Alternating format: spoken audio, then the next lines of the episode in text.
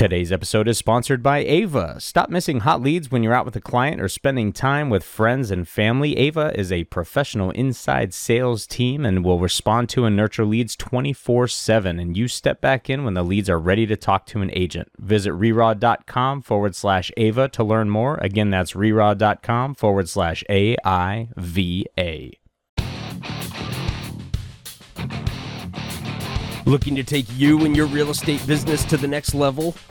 You're in the right place. Laying foundations for real estate success? This is the No Fluff, No BS podcast about real estate for real estate agents and other industry professionals looking to up their game. Unfiltered short form sales meetings, interviews with agents from every walk of life, and ramble sessions about everything real estate. Welcome to a new mindset. You are listening to Reraw. And now, introducing your host, James Hoff. What's happening out there, Reraw world? Welcome to a Wednesday interview. I've got a very special guest here today, Mr. Stephen Thomas, joining me in the studio. And, uh, well, we're kind of doing our first, like, little video here, too, which probably looks like garbage and some of you will never see it and that's perfectly fine we'll decide later if we want to air that but uh, we got Stephen joining us today who has probably one of the the broadest most wealthy knowledge bases that uh, that we've had on the show so far. You kind of come from a, a depth of experience between uh, experience with title, with economics, with being an agent, with running a brokerage, um, having uh, reports that you send out to agents about the economy and the current state of the market. So uh, thanks for being here today. Oh, for sure, my pleasure. Yeah, awesome, man. Well, awesome to have you. And um, what I'm what I'm excited about is kind of getting a little bit from every single one of those categories and just exploiting your knowledge as much as possible. So sure. Sounds sounds like fun. so before we jump into things, um, I like to let the audience know a little bit about the guest and give you a chance to talk about you know what you got going on outside of work. What's your life look like? Yeah, uh, yeah. I'm a, I'm a uh, unusual uh, guy. I have uh, nine kids, and uh, that's my claim to fame. We uh, nine kids. Nine kids, going from the age of 22 down to three months. So, wow. Yeah. So this is like a little vacation for you. Oh, always, always. After a while, my wife will, will uh, ping me. Where Where are you? Because uh, she needs help. unreal, unreal. Well, you put your phone on silent, right? Yeah, we'll just tell her we're is. recording for the rest of the year. Absolutely. And, I told uh, her it's this is an all nighter. Um, so what do you guys do? What do you do for fun with the family? How do you manage nine kids? That's a lot. Yeah, well, it's it's funny. I, I, did a post uh, just just recently on Facebook and and showed my kid taking out the trash and mentioned a chore chart that I did, and and somebody said, "Do you pay him?" I go, "Nah, not really. Not from the chore chart. Uh, it's from good deeds and and." Uh, and doing uh, you know hanging up your backpack and being a good citizen citizen within the house and you get special points and so many 15 points is three bucks and Oh, and then we go. also have but we also have a discipline chart which is checks you get three warnings and then you get a check or if you hit pinch uh, kick or anything like that it's an automatic check that's either uh, no uh, dessert for a day or or Oh, it's- man. yeah or no technology for a day which includes tv computers all that games everything else or it's uh, 15 minutes slave labor so uh, yeah our kids will rack up about four checks and that's an hour and we'll make them do whatever we want clean the toilets uh, With a toothbrush yeah, and the toothbrush, yeah, weed out in the yard, that type of thing. If they say, "Oh, that sounds like fun," we'll change the punishment. Oh yeah, it's like cut your own switch, right? Yeah, they Like- need it. They need to learn to to uh, not like any of it, or show at least that they don't like it, and that's what we'll give them. Yeah. So that what they got to do is just keep going through and then pretend that their least their favorite is their least favorite, Yeah, and then they're good to go. Gotcha. Yeah, Well, they they'll hack that system one yeah, day. and then we have lots of fun. We go to beach. We're Yeah. we've got plenty of soccer tournaments. Uh, and and uh, we'll go to parks. We'll picnic. We'll we there, there, there's always something that we're doing. I think we went to the uh, the Great Park. Uh, they have a farmers market every Sunday. So Mm-hmm. after church popped over there, bought a ca- case of salsa, our favorite salsa. So we have got to go back Nice. about every quarter. So we get a new case of salsa from this guy. So it's a, Yeah. it's a, a lot of fun. So we're we're always doing something. It's not really dull. We're not sitting around. No, that's good. They got a good farmers market up there at the Oh, Great Park. sure. It's uh, yeah, somewhere we try to get to, uh, but work usually gets in the way on the weekends. you know? Exactly. What are you gonna do? Uh, well, you know, you you talk about having a big family, so I guess from a work perspective, um, I want to kind of tie that in quickly to our conversation. You've got a big juggling act.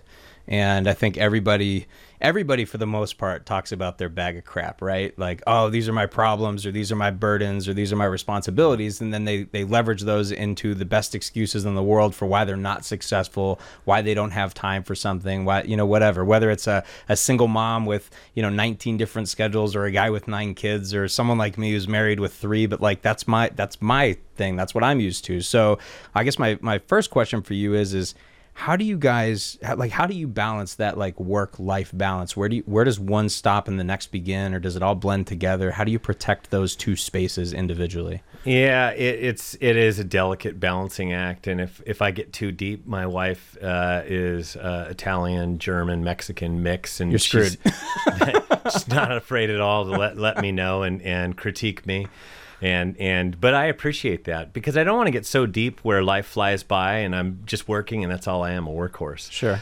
And then of course, but I do have to work. I've got uh, nine kids uh, that that need to be fed, need to go to college, all, all that good stuff. So I there is a balance, and that balance comes from. Uh, I've been doing this long enough. There is not enough hours in, in the day. We all Sure. have that problem, so I prioritize. I have a, a day planner that my wife taught me uh, to use this this this planner. The planner uh, just has I have check boxes, and I put everything I need to do for the day, and I I prioritize what really needs to get done for the day, rather than always taking care of the low hanging fruit, because that's what we tend to do as human beings. We take care of that Sure. low hanging fruit. I'm going to take care of the, mo- the the things that need to be done, but then I do check out. I check out when when it's 5:30 p.m. I check out for a while. That's when we're having we're having dinner. Yeah. And and uh, so we're having dinner and kids need bathed and you know uh, there's plenty that goes on and ends up in prayers. And then after that that's where i can go back into putting on my real estate hat and and dive right back in. And i do that often but i'm not doing that every single night because once again i got to have balance got to be there with my wife. And then also having i call it us time and us time. There's little u, little s. That's us time. That's my wife and I, and uh, we need to do that at least every other week, where we're we're uh, going uh, to uh, out out to eat, doing something.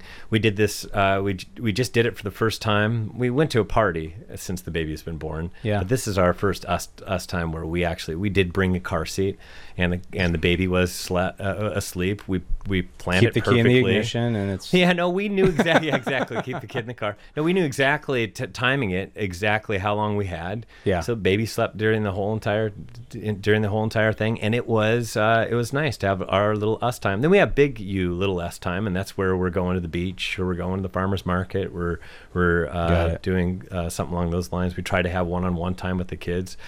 And and uh, it's all it's all about uh, not not screwing around while you're working. right Yeah, there's plenty of th- things that, that can get in our way, and what what you really need to do is make sure that you don't let those little things get in the way, like following Dow Jones, reading real estate articles, listening to. Uh, I listen to music all the time, and that's that's how I get a lot of. Uh, uh, stuff that stuff done, but I'm not listening to uh, words. There's not. There's, Right. It's just uh, background music, and and I flourish under that.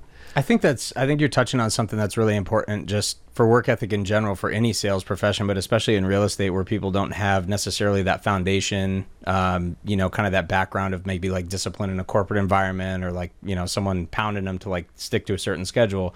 And I like, first of all, like if, if people aren't paying attention right now, that you've protected a lot of personal space so that when you're in your professional state, your mind is like super focused, you're fresh, you've had your chance to get energy, recharge, and like play that game, right? You get. I presume this helps you avoid burnout. Oh, for sure. And then you also talk about how like, but when you are in that work mode, like it's not screw around time, right? So you've you like I've talked in in the past uh, in one of our sales meetings about having different things to recover from distractions. So like having music to keep you in your focal point or to Mm-hmm. recover from a distraction, um, which leads me to a question: When you do get thrown off your game, which is inevitable, For sure. whether your wife calls or one of your nine kids or or Yes. an agent like uh, myself when I'm not podcasting or whatever is when you when you do get thrown off of that game how do you recover what do you resort back to Yeah, you know, uh, I I think the best thing to do is is at the end of the day, you take a look at what happened to your day,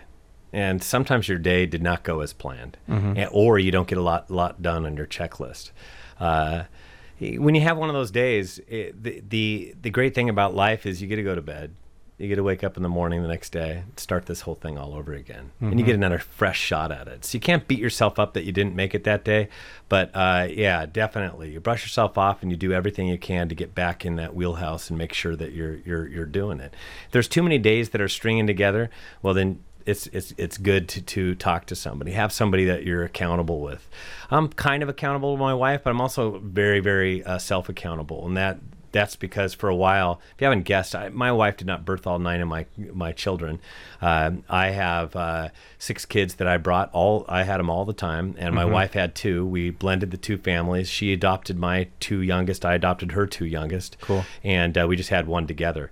And uh, so uh, there was a point where I was raising all six kids by myself, and um, you want to be motivated? Uh, have six kids. Where I had two nickels that I could uh, scrape together when I when I started this all out in 2011. So I was pretty much starting all over again, and uh, and just built myself up from the from the ground up. And I learned really quick uh, that yeah, you you can get a lot accomplished if you put your mind to it and and you work as diligently and as hard as possible. And I'm also not afraid to. I'm a night night owl. Yeah.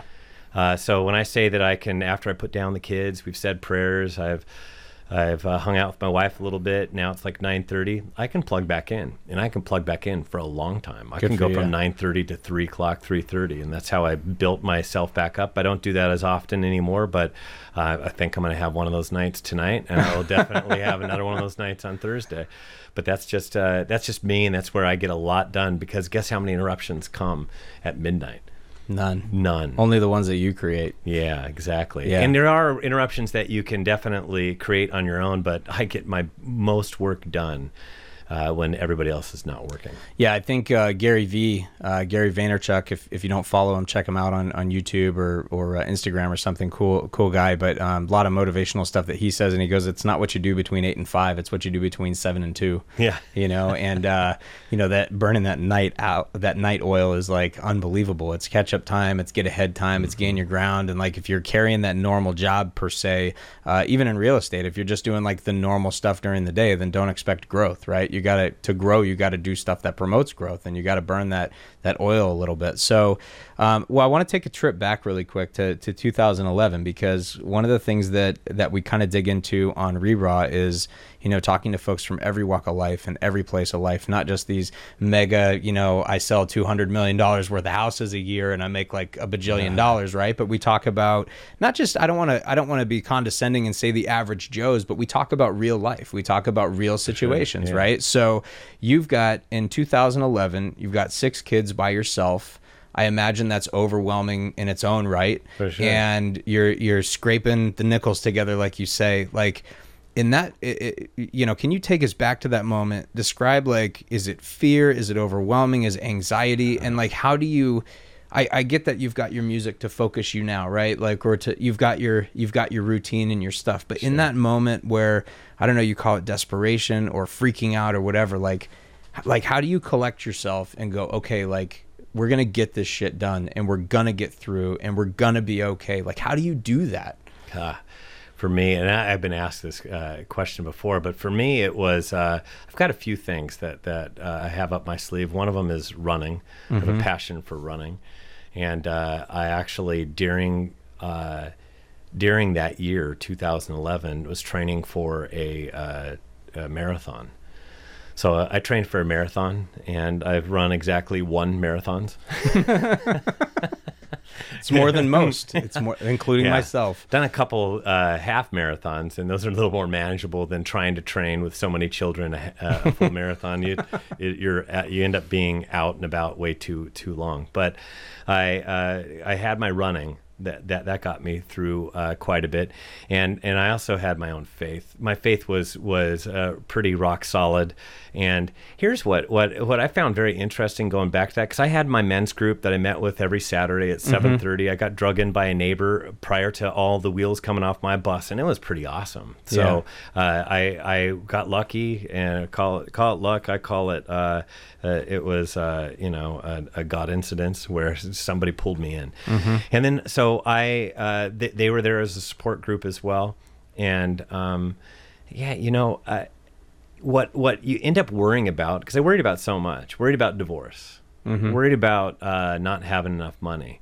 Well, right down the street from where we where, where we are right now, I was at, actually at a food bank back in 2011 and and uh, got you want a humbling experience. Go stand in line at a food bank, and you have to be there in order to put food on the on the table. Yeah. So that's where I, I came from. And but the funniest thing was when I was going through all that, you worry about so mu- so much of these kind of big things that are going to happen to you. And you know what? In the midst of it all happening, I felt like it was I was in the hurricane. Yeah. And but I was in the center of the hurricane where there's calm in the in the middle of the storm. Interesting. And I felt at peace. And the peace that I felt was we still had our health Right. and I'm still breathing, and we're managing to scrape together something to put on onto the table. So it wasn't nearly as bad as what I originally had a- anticipated, and that taught me a beautiful lesson about worry and stress. And and uh, you know what? I can peel back if I need to. My wife said if I work too hard right now, if, if I'm if she's not seeing enough of me, she doesn't need all this. She's said that over and over again. We don't need all this. Right. I'd rather be in a cracker box and and have more time with me, and and the kids have more time with me. So uh, that's put a valuable perspective because she came from a very similar uh, background, not the exact same story, but she had a pretty rough story uh, uh, as well, and having uh, a single mom with two kids and and putting them both through private school because they were so little Yeah. and she was able to do it too. So uh, that's that's what I took from it. I was able to uh, to uh, you know just find find that that spark from within, and I, I knew that where there's a will, there's a way. And I never looked back. I just hunkered down and just kept on making and improving our lives, making them better and better and better to the point where, you know, where, where I am today. And I and I attribute that all to that stumbling block of 2011. I like that. I like that, and thank you for sharing that. Um, for for the agents or for anybody in this business, or really any any sales profession, anybody that's listening at all, I suppose. But um, specific to real estate, what can you say to those who are struggling right now? Like, what general advice can you give someone who is feeling overwhelmed, who needs to take a minute to collect themselves and to like to stop, to breathe, to like recalibrate their brain and like focus like what's the first thing that you that you would say those people can do to kind of like you know to get into that calm in the middle of the hurricane like how do you how do you get out of the whirlwind of that right do you have any advice or suggestion or direction to those people who are really in that dark place where do where do you start I start with each day, each morning. Mm-hmm. Same kind. It's a very my. I've got a very very similar routine, where it could be whatever you want. It could be motivational pieces that you read the same thing over and over again. For me, it's prayer. That's what I start off my, my day with that, and then I visualize my day and how it's going to go, and and uh, I, I st- stay as true to that as I, as I possibly can during the day. Like I said, sometimes you're we're off course for the day, but Yeah. you get a new day, you get a new start of it the ne- next time. I just want to make as I want to I want to make every moment as valuable as possible and take care of everything that I possibly can uh, every single day. So it's take a breather.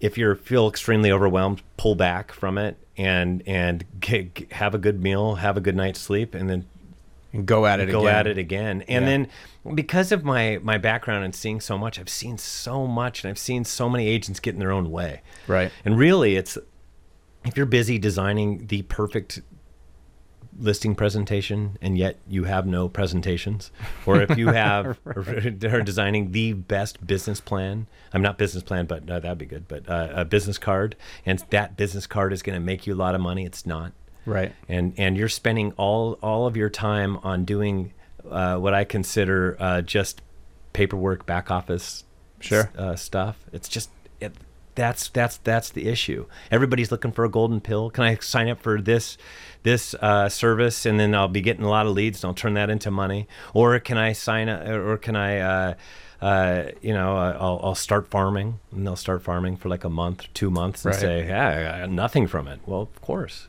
So it's, about being deliberate with the action every day, like Yeah. having having an intentional plan. And you know, I'm glad you bring that up because in one of our sales meetings we talk about that having and and it, I love when these I love when we we interview or we're rambling and like you know it's not just it's not like I make this this shit up, you know. Like it's like it's weird how other people understand how important this is, you know. So the the trend to success is that you know in that dark moment you just got you got to breathe for a second collect yourself and then i the thing my wife and i say to each other all the time is hey like i'm a list person right? I've got my list all my check boxes everything that's got to get mm-hmm. done. And she goes just do just pick something to do. Just one thing. Just mm-hmm. do one thing right? One thing one day at a time. Like whatever it is just calm yourself get to that point and just go cool man. Like what's next and then mm-hmm. just play it out. Yeah it's uh it is a humbling experience and and going through those struggles. But it's also like i find that it's also a great way to like find your own strength you know i don't think we credit ourselves for like how capable we are until we're really in the shit mm-hmm. and then you're like whoa i can get out of this like Yeah. Oh, for sure. that's great you know and through consistency you got to be ex- as extremely consistent whatever you do there's it's monotonous until it starts paying off right. And and it does. The monotony of farming holy smokes. The monotony of door knocking or cold calling or calling your sphere of influence every quarter Yeah. and your past clients or calling uh, or uh, getting in front of those people that have that have uh, referred you in the past or doing something on Facebook. It's it's or doing open houses having a great strategy because that's what I'm all about strategies. And the more you you you figure out what that strategy is and you and and and you execute it the same thing over and over and over again it will pay off but only if you stick to it sure I th- those people that that that are uh, try something and then burn. They try something else and then they burn. If you talk to most people that have that are successful in the in in this real estate game, what th- their biggest regret is doing that.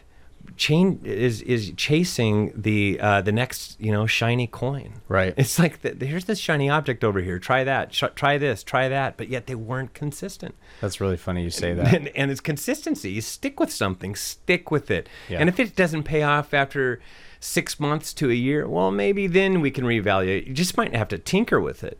You might be doing something in maybe not the best way.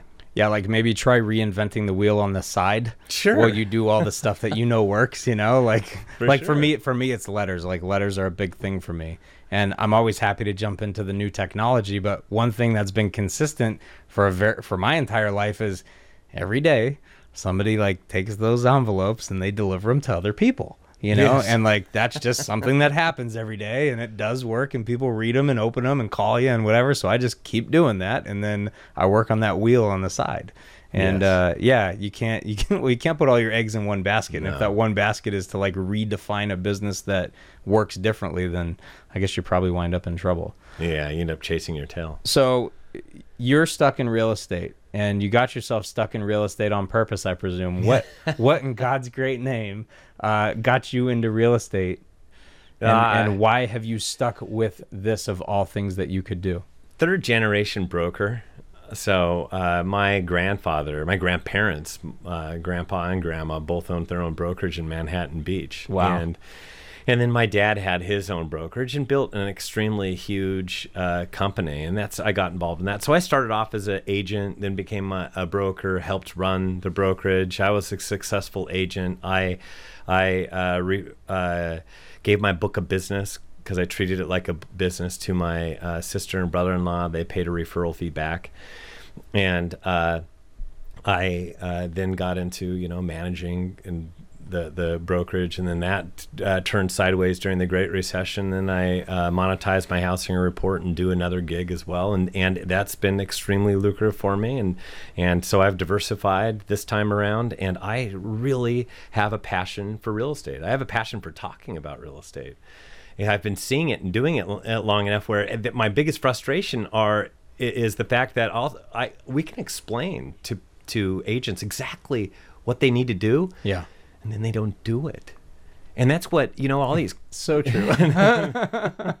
you, you know, I, I was I, I started out way back in the day where there was Tommy Hopkins, and then it was Mike Ferry, and then it was you know Brian Buffini, and then it was Tom Ferry, and then the, the, the thing the thing that that they uh, they uh, uh, provide is accountability. They'll tell you how to do it, but then they provide accountability because some of us need that accountability right. and and it's it's a great thing. Uh, You you all not everybody can have that inner fire where they can be self accountable. There's something to being accountable to, to somebody, and and uh, yeah, believe me, I totally understand it myself. Um, I was in great shape until we got pregnant, and then it Mm-hmm. all went downhill from there. but prior to that, let me And tell when the, you, when we the kids were- one day listen to this, uh, you know, we were we were eating really healthy, eating right, and all that stuff. And the only reason why I was eating right and doing all the right stuff is because my wife was doing it at the same exact time. Mm-hmm. If you ever had a buddy that you joined at the gym, you go because your buddy's going to be there. right. And and there's something about that accountability. One thing occurred to me: I got to avoid every supermarket that you shop at because if we're both going for the mac and cheese, like, it's not gonna be enough for me. We we shop at Costco and Albertsons every week. All right, perfect. and we divide and conquer. You should call Costco and tell them to get you a pallet of whatever, and Yeah, exactly. I love it, exactly. man. I love They're it. used to seeing us. That's great. Um, I, I love the accountability factor, and it is a huge thing. And I know that in in uh, you know some of the other stuff that you do aside from housing report, like you really help agents strategize in their business and help strategically align them with with growth things that that you not only hold them accountable to, but also just like help them kind of mastermind and help them kind of get out of their own way, right? Um, and I think that that accountability is extremely important. I would say in my opinion, that a lot of agents find weakness in having an accountability partner because it's like an ego punch, right? Like, no, I can go about this like by myself, you know? Sure. What do you say to those agents? Uh, if it's not working for you and you're not getting enough of your list done, probably need somebody to help help hold you accountable.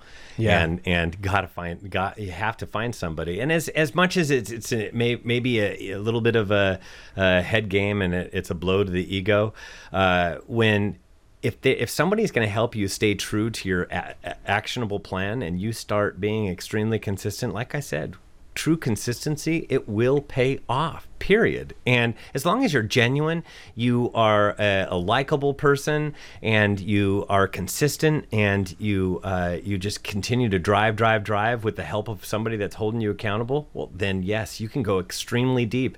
And it's only a, an ego uh, blow for a moment until those commission checks start coming in. Absolutely. And when they start coming in at a much uh, higher feverish pace, well, then you say, "Hey, you know what? I just got the right design. I've got somebody holding me accountable, and all that stuff." And that there's nothing better for the ego when you start cashing those uh, those- Absolutely. those, those paychecks. I remember when I was applying to college um, back when, and I had I had a big issue because one of the guys who coached me in track in high school said he would kind of hook me up, and he had an in at USC with the uh, with the track coach because that guy used to coach him at a college that he was at, and long story short. I felt completely defeated because I was like, man, I just I want to get in on my own right. Like I don't want your help, but thank you, right? And he said something that always that always stuck with me. He came back and he said, "You realize that I don't have to do this, right?"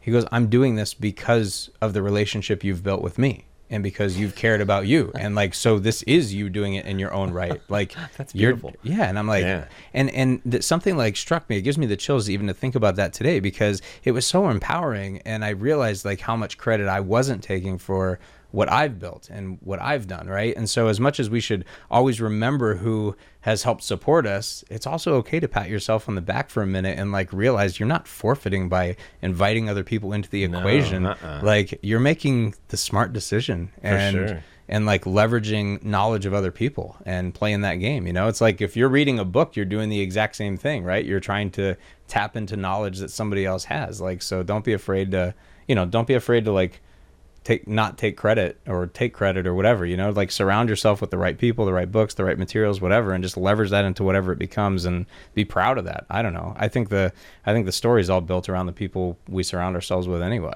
Sure, and then the same thing goes for when you you uh, you're you're getting you're getting busier and busier and busier, and you're growing, but now you've plateaued, and that's where you can go a little bit deeper Sure. by hiring somebody, and so many people have a hard time hiring somebody. Why do they Big have a hard, time. hard time hiring somebody? Because now they got to delegate, Mm-hmm. and they're not going to do it exactly the way you do it. Period. Nobody's Nobody as good as me. Nobody's as good as me. No way. And you know what I found?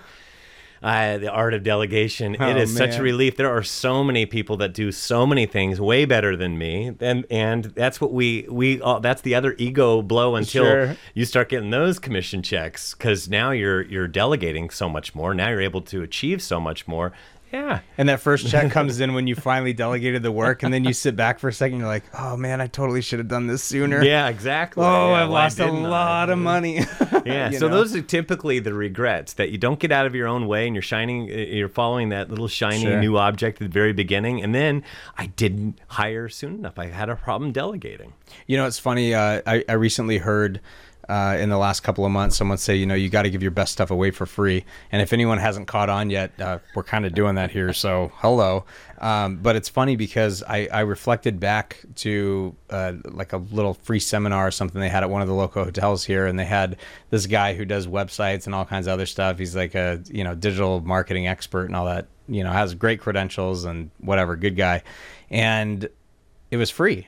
And like there's no way this guy didn't spend thousands and thousands of dollars renting out this space and all that. And his his big like pitch was of course he wants you to hire him to do all the website stuff and all that other work, right? Mm-hmm. But it gave you like 3 hours of content for free. Right. And what's funny is I was like, you know what? All right, I'll bite. Like I'll hire you for a few months and just kind of see. And the reality is is they did everything that they told me how to do. They just made it easier by me just giving them the money and then they did it. Yeah. So sometimes that that's like merited and you should totally do it. But what he said from stage and this resonated with me. He goes, "Oh, I'm happy to sit up here and tell you how to do all this." He goes, "It's totally fine." He goes, "I'll sit in a room of 10,000 people and tell all of you how to do it." He goes, "Nobody's going to do it."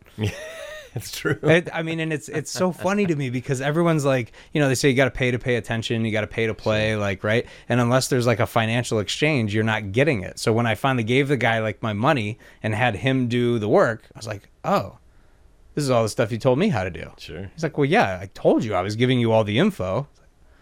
Oh, well, that was an expensive lesson. Dang it, you know. So people aren't people a lot of times, like you said, they're looking for that magic ticket, that that golden ticket, the whatever you want to call it, and it's like it's kind of right there in front of you. Yeah. It's like might be inside of you. You just Yeah. have to go use it and tap Yeah. into it. Well, if and and on a similar vein, uh, when you have your own goals, you got your goals. Are are your goals posted? Can you see them? Do you That's know what they look point. like? There are so many people that. Uh, corporations, I, I've I put together I I put together a five year business plan through some leadership conference that I did, and this thing was a three ring binder and had like uh, three hundred pages. Um, I'm gonna first say simplify your your goals. Shouldn't be in a three day three ring binder, or you should be able to simplify it to a point where you can post it and you look at it every single day. Yeah. And you strive to to hit it, and you do everything in your power to do it. I think from Tom Ferry, I learned uh, it was the do, doing, and done, and there you list everything you want to do, and then what you're doing. You're only focusing on two things at a time because our our little brains can't handle more than you can pretend that you can handle. Uh, uh, gigantic projects, five, six projects, but two at a time. And then guess what? When you pick apart two at a time, then they get done. And and uh, it's it's like trying to eat that elephant. How do you do that? One bite at One a time. bite at a time. One bite at a time. That's how you get through the list, one thing at a time. That's how you get through your time blocks, one block at a time. Everything comes down to just doing that one thing at a time, right? Yeah, and getting sure. it done. I love that actually, and posting your goals is super important. My little secret to recall that uh, very, very, very first sales meeting way back like a whole month ago. Um, when we started this crazy journey, um, I set three goals, and and those three goals are in my brain all the time, and I know what it takes to achieve them. And it's not it's not 48 pages worth of garbage. It's like, all right, like I know what those three support these three goals support. So if I achieve these goals, then all the other stuff in my life happens with them, right? So mm-hmm. I've got my my need, my want, and my dream, right? And mm-hmm. you never get complacent with that. But yeah, mm-hmm. sometimes I literally saw someone on Facebook probably. I don't, it, was, it must have been right after the new year, the whole New Year's resolutions and stuff like mm-hmm. that. And this agent sent out a list and he goes, Hey, just, you know, I wanted to let everybody know I, I've done my goal setting for the year. And if you're interested in the, the practice I go through every year, I'd be more than happy to share my goal setting thing with you. And he sent out the worksheet and it was like 37 pages long. And I'm, I am not exaggerating. It was 37 pages long. And I'm, just, I'm looking through this. I'm like, oh my god, this is unbelievable. I'm like, I good for you, but like I'd do this once a decade and then simplify on like a more regular basis. it seems like a lot of work. Yeah, I uh, the best uh, best business plan I think I ever saw was uh, was on 11 by 17 sheet, and it had your yearly goals, and then it broke it down to what your quarterly goal, goals are, and then what you're going to do to to uh, achieve it, and then you revisit every quarter. That's probably the best one that I ever saw. Have you ever seen the um the Walt Disney I forget what they call it. Um let me see if I can find it really quick. Walt Disney um it's like a vision what do you call it? I'm trying to think here. Hang on. Let's see what he calls it here. Some kind of a vision poster or some sort of a I'll pull it up for you so you can have a look at it. It's kind of interesting. So he like this was this is kind of hard to see him forgive me for it but basically what he does is he puts his you know if you I'll, I'll share this on the website so you guys can all see it in the show notes and everything but he has like all this is like his whole business plan like everything that he does points to all of these different things and it's literally like on one piece of paper you know so it's like okay It's visual, it's creative- visual yeah. He- it's he's got uh, you know little uh, Disney characters all over it too. Yeah, yeah, strange how that works, right? But it says, you know, the in the very middle of the page, creative talent of studio theatrical films, and then you've got merchandising and licensing and Disneyland and comic strips and Walt Disney Magazine and publications and music and TV, and they're all offshoots and they all point to different things within that. But he knows that all of those things support and help one another. So from a from a bird's eye view, like he knows exactly where his focuses are. And he's got his deep dive, I suppose, in his brain, or at least he used sure, to yeah. but uh, but yeah, sometimes sometimes uh, not overcomplicating it as complicated as this looks actually. I suppose. Uh, yeah, but you know what? He he's got it memorized, and I think that's his forever business plan.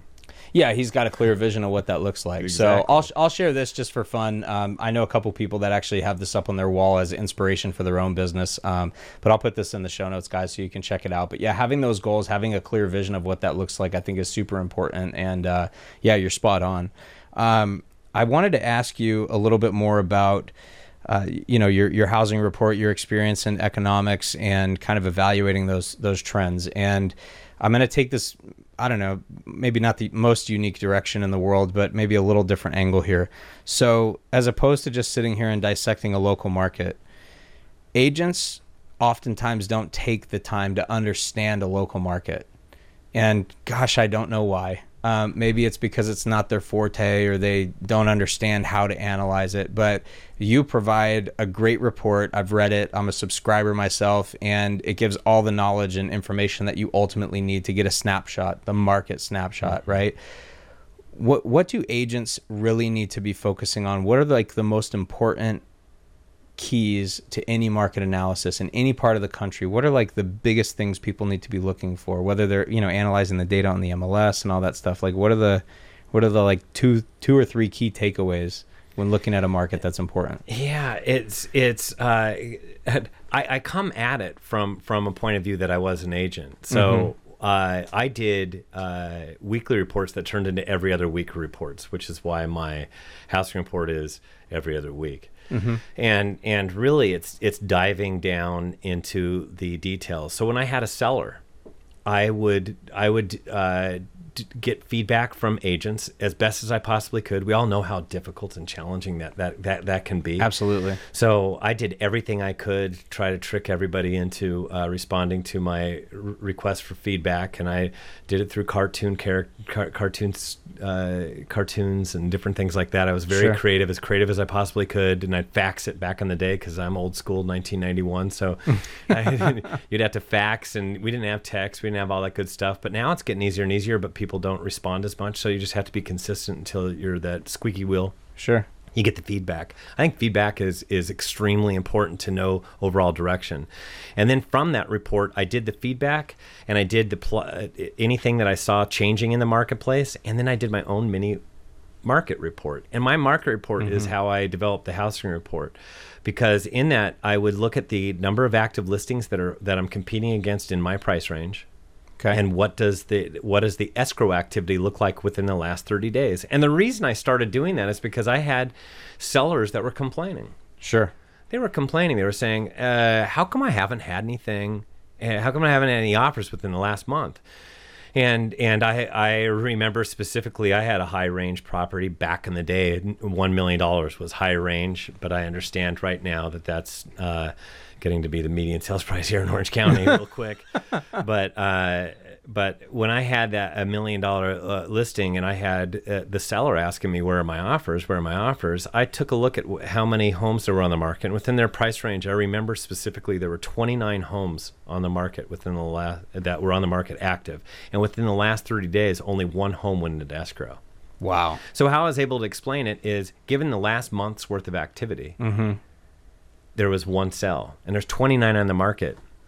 Based upon the last months of activity, that would to exhaust all 29 homes, it would t- it would take 29 months to Right. exhaust that that inventory, and that is how I explain the market. So uh, if there were uh, a hundred homes on the market and there was 10 that went into escrow within the last 30 days, that would be 10 months to exhaust the current. So that's how I developed it. But to know your inventory and to know what's going on with pending sell activity, pending sell activity, I think, is the most neglected uh, statistic because I want to know what's the what's the velocity of the market right now today. That's pending activity. It's definitely not closed sales, and yet everybody hangs their hat on what's what's the closed sales look like. So closed sales is a is a snapshot. If there were this many homes that sold last month, that's not necessarily how many homes are going to sell next month.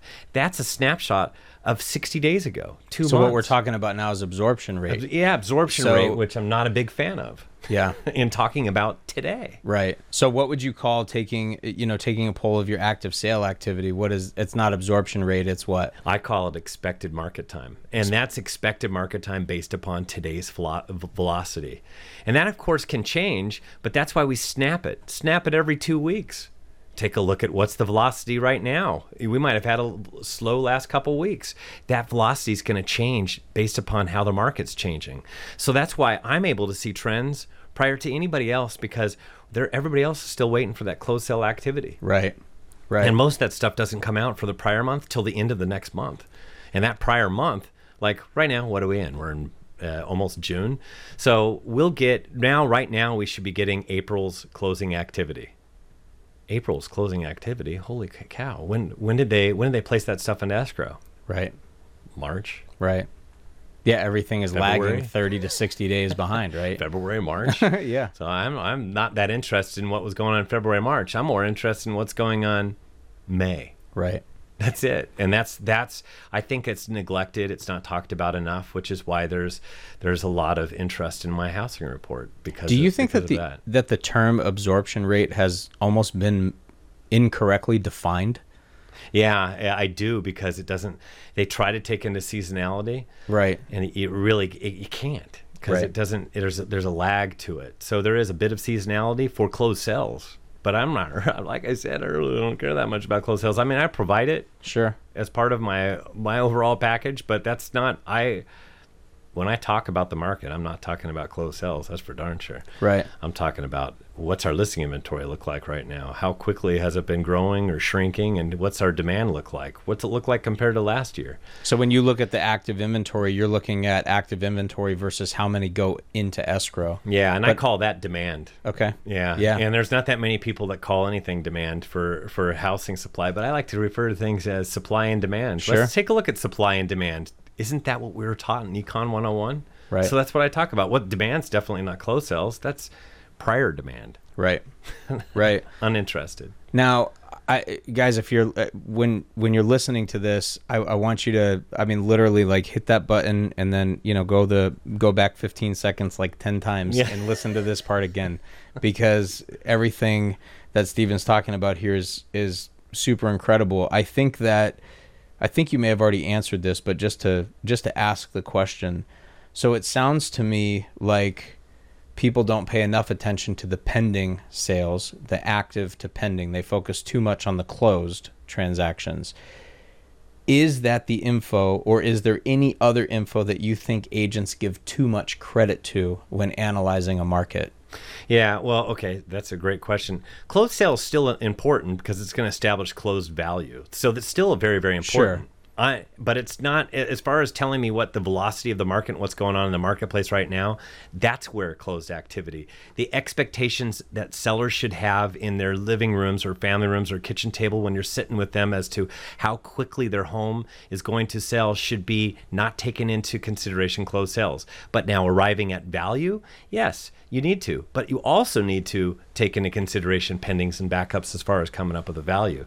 What you need to be ignoring a little more of, and what what homeowners have a real issue with is putting too much merit in active listings. oh boy, active listings. You can have four listings on a block. They can all be overpriced and they could just sit there. So what? But you, here's what happens to the general public. They'll pull all four of those flyers from the flyer box and they're they're interested in selling four months down the road. They they uh, sell thinking they know what the market value is, and yet all four of those listings were reduced in order to find success, but they think the marketplace is what they saw in those active listing prices, and now they're fooled. What do you think about the statistic? I used to look at on closed sales, what was the average percentage reduction in the listing time before they ended up selling? Yeah, I find that all that interesting. Right now, an interesting stat that I've seen is 11% of the active inventory is. Uh, let's call, what do they call it now? Price improvement, improving their price every Depending, week. depending on who you ask, I suppose. a right? price reduction every week. The active inventory, eleven percent, is, Is reducing. reducing. the price. That's incredible. What's that tell you about everybody's the sellers' expectations of this marketplace? Yeah, and and you know what? I think uh, I always I always have a in an inappropriate saying. I always say that numbers is like porn to a sales rep, and uh, I could sit here and just analyze the numbers all day. It's not going to make me a whole lot of money, but it sure is fun to to work with. And I would encourage folks, and you probably know this as well um, with your background here. There's so much information in the MLS. And Sure. I, I don't Sure. want to I don't want to take away. I don't think everyone's Oh, going to no. cancel their subscriptions to you because of this comment. Um, but you know, guys, good there's to know your so yeah, there's so much information available in the MLS, and some of it's easily found by looking at like the stats tab or whatever you know they provide in your local MLS. Some of it's just by doing a little bit of your own hacking and kind of figure out like what's there and what's not and figuring out the metrics that work for you. I mean, are you and think about what you're putting so much weight on when you go to a listing appointment. Are you are you talking more about price per square foot and what happened a year ago and what happened during the crash and like all that stuff or are you adding like now value? Because now value is super super key. So, uh, like I said before, go back and listen to this part again because Steven's talking about some stuff that's amazing and it's not rocket science stuff, uh, but it's not. It, it's so commonly overlooked. We're so quick to be like, oh well, I think you should put a fake plant in the corner and then like move the couch over here, but nobody really understands how to crunch the numbers. And you don't have to be great at math but you've got to if you suck at math i guess you got to at least know where to get the information from right sure, yeah. but you've got to understand when you're pitching your game because the numbers the numbers are so misunderstood by so many agents um, for agents that don't have you know the the hybrid version of you in another location where where should people be turning to to get that type of info Uh, it, that, that's the That's MLS? them themselves in Mm-hmm. the MLS because that that's been the real problem I've been asked over and over again. Sure. When you come into my market, well, we're moving from Orange County to to SoCal, and uh, we want to get to that by the end of, end of this year. Yeah. But that's still not. I, I've had people from across the United States ask ask about it, and they're really and people ask me, is there another uh, report that's similar to it? And quite honest, I have to say no. yeah i haven't seen one myself There just there isn't. So w- there, I I uh, just tell them to stay tuned if it's a market that's close by. If not, then you just need to you need to be commander of your own MLS, and you need to do what I did when I was a, an agent and Boom. crunch your own numbers. Yeah, figure out your own little marketplace. What what does it look like for for that price range of property, and then you're properly setting the expectations. There's two things that I wanted to say that you definitely want to ignore, and that's days on market. Mm. We we quote way too often average days on market and things like that. Boy, I'm telling you, I'm not a fan of days on market. Days on market during right now will show low because so many homes are coming on the market. Yet the expected market time might be a lot larger than what the days on market uh, currently is, and that's just because more homes are coming on the market. If more and more homes are coming on the market, it's going to skew the days on market down. So I'm not a big fan of days on market, and I'm definitely not a big fan of price per square foot oh i for know a million reasons. I did a whole report that I just devoted to why I don't like price per square foot, and that's because I wasn't seeing like right now we're seeing a lot of changing in the marketplace, but there was a point. Uh, I th- believe it was last year where there was just nothing going on, so I talked Sure. about price per square foot just for the fun of it.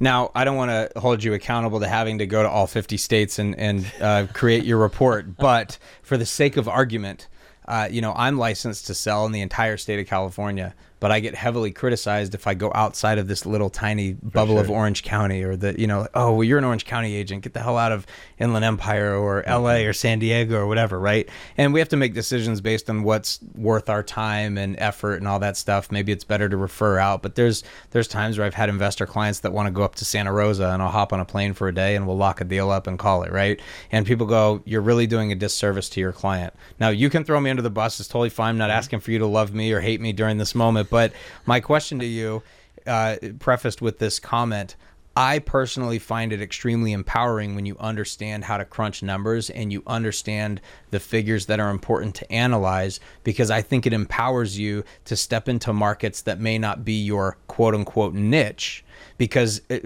it's not like it, this is a game of analytics. It's a game of uh, you know i'd like to think that i could analyze and assess any market if i'm given access to the mls and you know turn rates and stuff like that and just kind of get get ideas of where where things are selling what that pending inventory looks like all that stuff right? And i can kind of give myself a snapshot and advise based on that. Oh, for sure. do you think that there's merit to that or do you think people should just stick to their local market and call it a day Yeah, I had no problem uh, analyzing property anywhere in the United States. The only thing that I where I would hedge that, see, for me, statistics wise, I personally can take a look at st- statistics and drive through the numbers and tell you exactly what's going on in the market Yep. based upon statistics anywhere. You get me, you get me the right feed. I'll be able to tell you what's going on in your marketplace. Sure. Just from knowing the the data and what the numbers are supposed to look like when you got a hot versus a cold market. But uh, as far as being able locally, you're able to totally tap into the, the local market and analyze what the what the uh, what the what's the value of a home is based upon comparable data and knowing knowing the product that's there. The big argument is is whether or not you're able to see if there's not enough homes within a within a certain area what is the difference between this block and that block? There could be a difference. Sure. We can go uh, San Francisco. You you uh, the, there, the, if you're on one side of the hill, there might be a difference than on w- another side of the hill. So some of the local nuances become really important, and that's where you either invite another agent into the deal, you refer it out. You know, if you're getting outside of your wheelhouse, right? But again, going back to, uh, you know, if you tap into one of those local markets, one side of the hill and the other side of the hill, you're probably going to have access to those numbers. And if you analyze it and go, "Whoa, something weird's happening," then you can go. This might be out of my wheelhouse. There's something here going on that probably is Yes. is local that I don't know, and that's when you call in the help. But I did that recently with the San Francisco property. Did you So I brought it up a- as uh, somebody was somebody was taking a look at value, and then I saw nuances that were telling me you actually need to be have somebody there that's that's got boots in the trenches to help you interpret what's going on. makes total sense. Um, did you, on a total tangent, while we're talking about San Francisco, do, have you heard about that lawsuit um, that the guy's in for buying the private street? Oh yes, yes. What what what do you what do you Where- if, if you don't he know? bought a private street, and now he's he's charging them to use their street.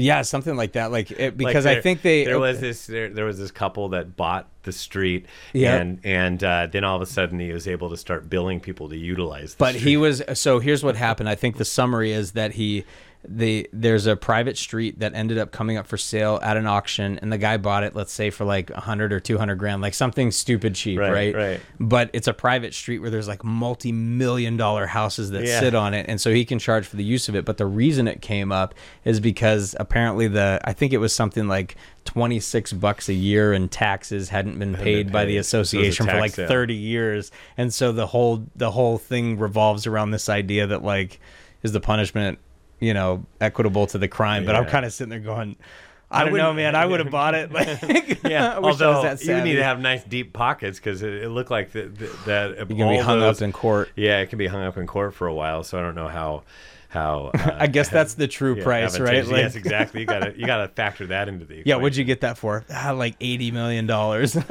you know, Exactly. but I don't know. Maybe he's charging enough money to the people who park on the street to uh, cover the attorney's fees. Who the heck knows? Yeah. that's kind of funny. It is funny. Um, what uh, you know, you get interviewed a lot. You are you are uh, a master of of being in the public eye, in my opinion. And I'm curious to you: is there any question that you ever that you just feel like, gosh, I just wish somebody would tap into this piece of my brain because this is the question I've always wanted to answer that nobody ever asks me, and you get robbed of that opportunity. Is there any uh, any special insight that you're you're just excited to? No, it was more. it- You're you're doing it more than anybody else has. It's, Well, thank it's you. What's what's the rationale between the report? Why Yeah. why am I following pendings and uh, activity and active inventory, not closed sales? Mm-hmm. Uh, It's those nuances that never people don't. They take for granted that this is my report, and they ask a lot of questions about what's going on in the marketplace, but they don't. But they don't understand why I I research uh, demand Sure. versus closed sale data. Clo- there's a, there is a big difference. There is an absolute logical reason why I do it, and it's been it's enabled me to get a snapshot as to what's going on to the market today versus what I've said over and over again, the rear view mirror. I don't want to do that. Yeah. I want to give something that that we can sit down with the buyer, seller, agents, whatever, and you you are able to set expectations for what the market is today. That's it. Yeah, yeah, and and this this interview, guys, is just such a such a reflection on the importance of understanding your numbers, understanding your market. This is why ReRaw exists to help you understand the importance of taking your business seriously like a business because in a million dollar transaction there's so much financial exchange that takes place you know? You've got a million for the buyer a million for the seller closing costs like all these different fees and and and you know commissions and everything that comes involved in that. I mean you're talking about over you know 2 million dollars worth of trade at the end of the day right? And and people uh, who don't respect that agents who don't respect that whether you're a title rep an escrow officer uh, a, a handyman a home inspector like this is serious shit and if you are going into a listing appointment and you don't understand the value of the words that you're speaking, then you're really screwing the client. And your poor client is not the expert. They don't have they have access to a lot of information, but it's your job to help them understand whether or not the information they've been looking at is real or actually valuable and why or why not. It's mm-hmm. your opportunity in that listing appointment. So, you know, it's not about the it's not about understanding just how to value the home, but understanding nobody has that crystal ball, but like being as close to having the crystal ball as you can, right? You've got to mm-hmm. know the importance of a pending of a pending uh, sale. data is power. Yeah. And, and if you're brand new in the in in the business, know as much data as you possibly can, and it's empowering. Yeah. When you know the data, you know the market. You're going to beat some agents that are seasoned that don't necessarily know it, other than what they what they're experiencing in the marketplace right now, but it's not backed up by numbers. And and I would argue, uh, contrary to what many believe, I would argue that being educated in the data is so rare today that it, it actually is a unique differentiator. Oh, for sure. I've had people that have that have actually subscribed to my report and then have after a month said, "I don't see any value in it at all. I just don't know how to use it. Don't know how to use it." Right. I was so shocked when I've heard that a couple times, two, two to be exact. Yes, and and when they Wow. contact when they contacted me and they said, "I just don't know how to use it," I'm just sitting there thinking to myself, "Just read it." Well, there's another opportunity to charge people, and uh, maybe we'll I'll, I'll co-op with you, and we'll make like a uh, a utility video that teaches people how to actually understand your report. Uh, because uh, it, for those of you who aren't subscribers or who haven't seen it, it's uh, it's actually a it's a delightful read because you have definitely some of your personality in Right. the report itself, but then the the the stats and the data is like. I mean that it's not like Yeah. you're making this shit up. Like it is what it is. You know. Yeah, like, yeah. I so I then I talk about it, and you look at a chart and you go, oh, "That's what he's talking about." Yeah, pretty much, right? but it's funny because you could talk about it for free or you could sell it, but people Yeah. will still buy it, right? You give your best stuff for free, right? Um, so I want to ask you as we we start getting towards the latter part of our interview here. I wanted to ask you just a couple more things. So I know we've I think we've touched a little bit on this. You know, some of the mistakes that agents made, not not valuing certain data points and not being consistent. What are some of the? Is there any other mistake that you think is just detrimental to an agent? What is a common mistake that agents make that you see? in in all of the strategy sessions that you sit with agents on, what is a common mistake that you see out there right now? Uh, my personally, Mm-hmm. I'm all about. Uh, I, I think that you need to come up with systems. And- Systems, okay. And and for me, it's whatever you're doing. There's a system to it. Whether it be an open house, whether it be expireds, whether it be door knocking. There's different systems. What do you do? Even if it, let, let's say it, it is door knocking, and all you do is you you, you door knock. Well, there better there, there better be a, a system for selecting uh, where you're door knocking. There be, better be a system for follow up and and uh, what's that look like? Is it just you're knocking, and where are you putting those leads? What are you doing with them? And uh, I I just know So that there's a- follow-up. Yeah, it's follow up. There's so many missed opportunities. There's uh, I I was at an Inman uh, Connect conference in in the Bay Area uh, a year and a half ago, and there was two ladies on stage and they're kind of having not a, a disagreement but it was how much how many touches does it take to turn a lead into an actual uh, deal mm-hmm. and one was saying 16 the other one was saying 17 and i thought the there was uh, you know they were arguing about semantics there the bottom line is takes a lot of touches Yeah, if uh, I don't know if you're familiar with um, ClickFunnels, but you know Russell Brunson is a freaking genius, and if you're not following him, I highly recommend you look him up as well. I'll put a link to his stuff on the on the show notes, but. You know, he specifically says he goes, look, most of our sales, most of our money doesn't come from our website. It doesn't come from people going to ClickFunnels. It comes from all the follow up stuff that we do. It comes from having a system in place where it's like, if this, then that but if this then that instead you know like they their follow-up is unbelievable but how many touches it takes. Like i literally had an agent who is not on my team any longer and uh, you know god bless the guy. No no bad blood at all so please don't take this comment that way. But you know he was questioning the validity of some of the leads that i was giving because he goes dude none of these people are answering and like 45 days later he was off the team. And 60 days later i hit him up or 15 days after that. So 60 days after i had given him a bunch of these leads i think it was 77 leads to be exact we had lost $3 million worth of active sale and purchase opportunities that came from that list to other agents and you know there was a little word exchange that was kind of like you know hey you know the leads that you said were garbage well look at what came from them you Yeah, know yeah, yeah. but you know that's seventy five thousand dollars worth of lost opportunity there, uh, based on what we would have gotten out of it, based on you know the, what the closed deals were Mm-hmm. were paying, and it's just it's all in the follow up. It was Yeah. like, well, they didn't answer the first time, and then I also sent them a text message, and they just avoided that. It's like, all right, man, well. Send them like a rocket ship. I don't know what to tell you. Like, do something, but do follow up, man. Like, it's all about that. And there's a sure. there's a system to that. There's a system to everything. If you look at treating everything like that, and you just keep on doing it over and over again, there's a system to sphere of influence past clients. That's what I hit probably the most when I was doing it. I was able to take my book of business. yeah. It's like I could have sold it, but I it's my sister and brother-in-law. I did it for referral feedback. I was in there for a while. Now now they they are making hand over fist and and and the commission systems to clarify the systems don't necessarily mean automating yourself out of the business right like it means that you know a lot of like we, we had a sales meeting about that don't automate yourself out of the business and it's the system can involve manual and personal touch it Sure. just means that you have like a like establish a routine have a Sure. you know like the, okay now i've got this name this is what happens now like they're gonna get the following 15 like you know automated emails but i'm also gonna invite them to lunch write them a card send a you know you're great Yeah. with uh, you use SendOutCards i believe Yeah. um and that's i i mean man i don't think i don't think you've ever missed something for me like whether it's a whether it's a sale that i screwed you on and gave to someone else or if it's a you know or like a, you know whatever my you know my kid at a soccer game or i mean you you've got stuff that just goes out and it's still your personal touch because you personalize it but it's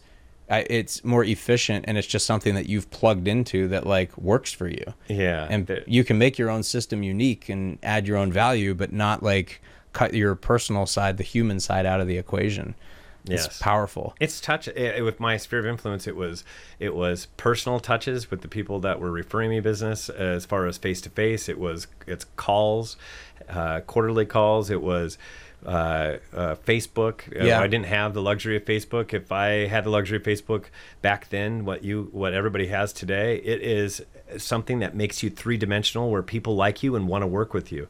I definitely uh, would highly I would l- highly recommend leveraging Facebook, and then it's uh, mail, and it, then lastly it's emails. All of that is different marketing, and what's Yeah. it look like? How often is it? Is it? And if you have a lead follow up, what's the, what do the different buckets look like? Is it three emails, then a visit, and then a uh, three more emails, and then a note card? I don't know what it is, but figure it out. Yeah. It better be sixteen or seventeen at least. Yeah. Oh, yeah. Yeah. Apparently, rep maybe 16 and a half, somewhere Yeah, in there, like almost push send. Um, what What would you say is the worst advice that agents are given right now that they're following that they should steer away from? What What is the worst advice that people are giving I don't think it's the worst advice, but I, I, I think it needs to be there needs to be a, a little a- asterisk, and there, it needs Okay. to be defined, and that is farming.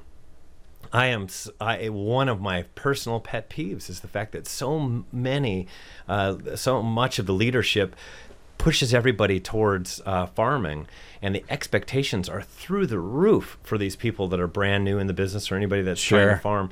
And here, here's how I, the analogy is this: when you farm, you first have to start till you get the the soil ready. That's you selecting the right farm and all that, and then you plant the seed. You're starting your farming. Do you if if you planted an orange tree, do you get oranges in, in a month, two months? That I mean, I would expect to as an agent, of course. No. yeah, exactly. You got to water. it. Maybe gotta- my children, my my younger ones, we planted that watermelon, and Right. and, and where is the watermelon? Well, we'll get a watermelon next summer. Right. and we were we were lucky because we only had this window to plant it this summer, and yet we'll get it next summer. And that's kind of the way we have to do it. We're uh, look at it as farming. We're gonna be we're we're planting, sowing, doing all the th- necessary things where you've got a, a whole lineage of things that you're doing as far as marketing for farming is concerned. First, you need to make sure you have the right turnover rate. Then you have to make sure that you're not uh, going up against any agent for all those people that that are selecting farms where there there there's already somebody dominating in there, and they say, yeah, well, there was a man in there, so and then they, they need a woman, or vice versa. Don't find an. There are plenty of farms out there where there's nobody that dominates.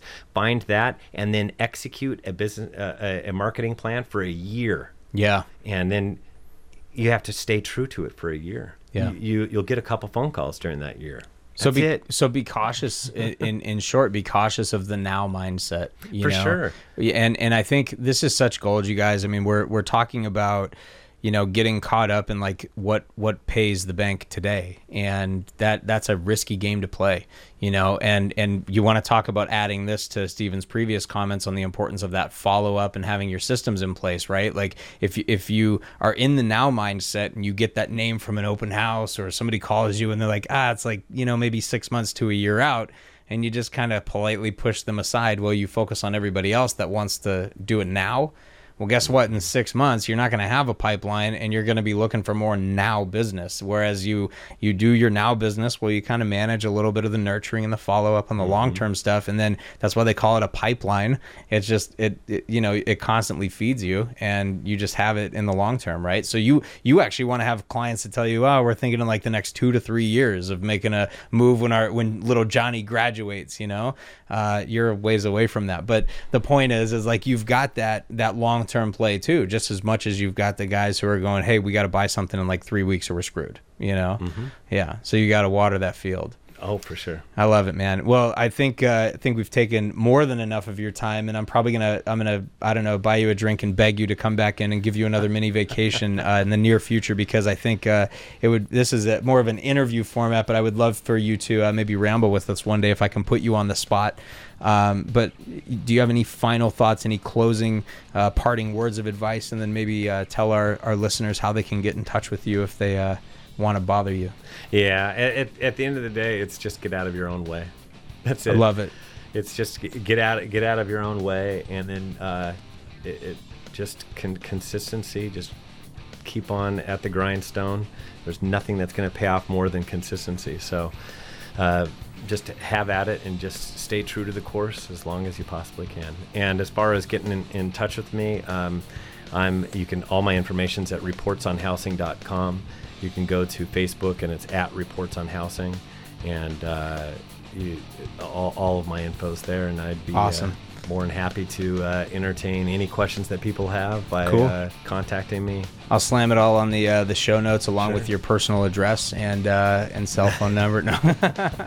um, so listen, I really appreciate you being on the show, folks. Um, out there in the reroute world, the real estate business. Thank you guys for tuning in, for caring enough about yourself, your business, your personal growth, your professional growth and development, so you can be the best version of you. You've got to remember something when you're out there tackling your week engaging with your clients, working on your follow up and your prospects, whether it's the best deal you've ever closed or your darkest moment in the business, real agents work. You've got to be one of them. You've got to just get out there, kick ass, take names, and make it happen. And as Steven says, get out of your own way. And when you can manage to do that, when you have your systems in place, when you have that consistency, when you know how to regain your focus and you start holding yourself accountable, you're going to see some amazing things happen. So plant that seed, water it for a long time, and uh, watch that business grow. Thanks for being here, Steven. And uh, Ah, my pleasure. awesome, man. We'll catch you guys at the uh, at the Ramble session. Look out Friday.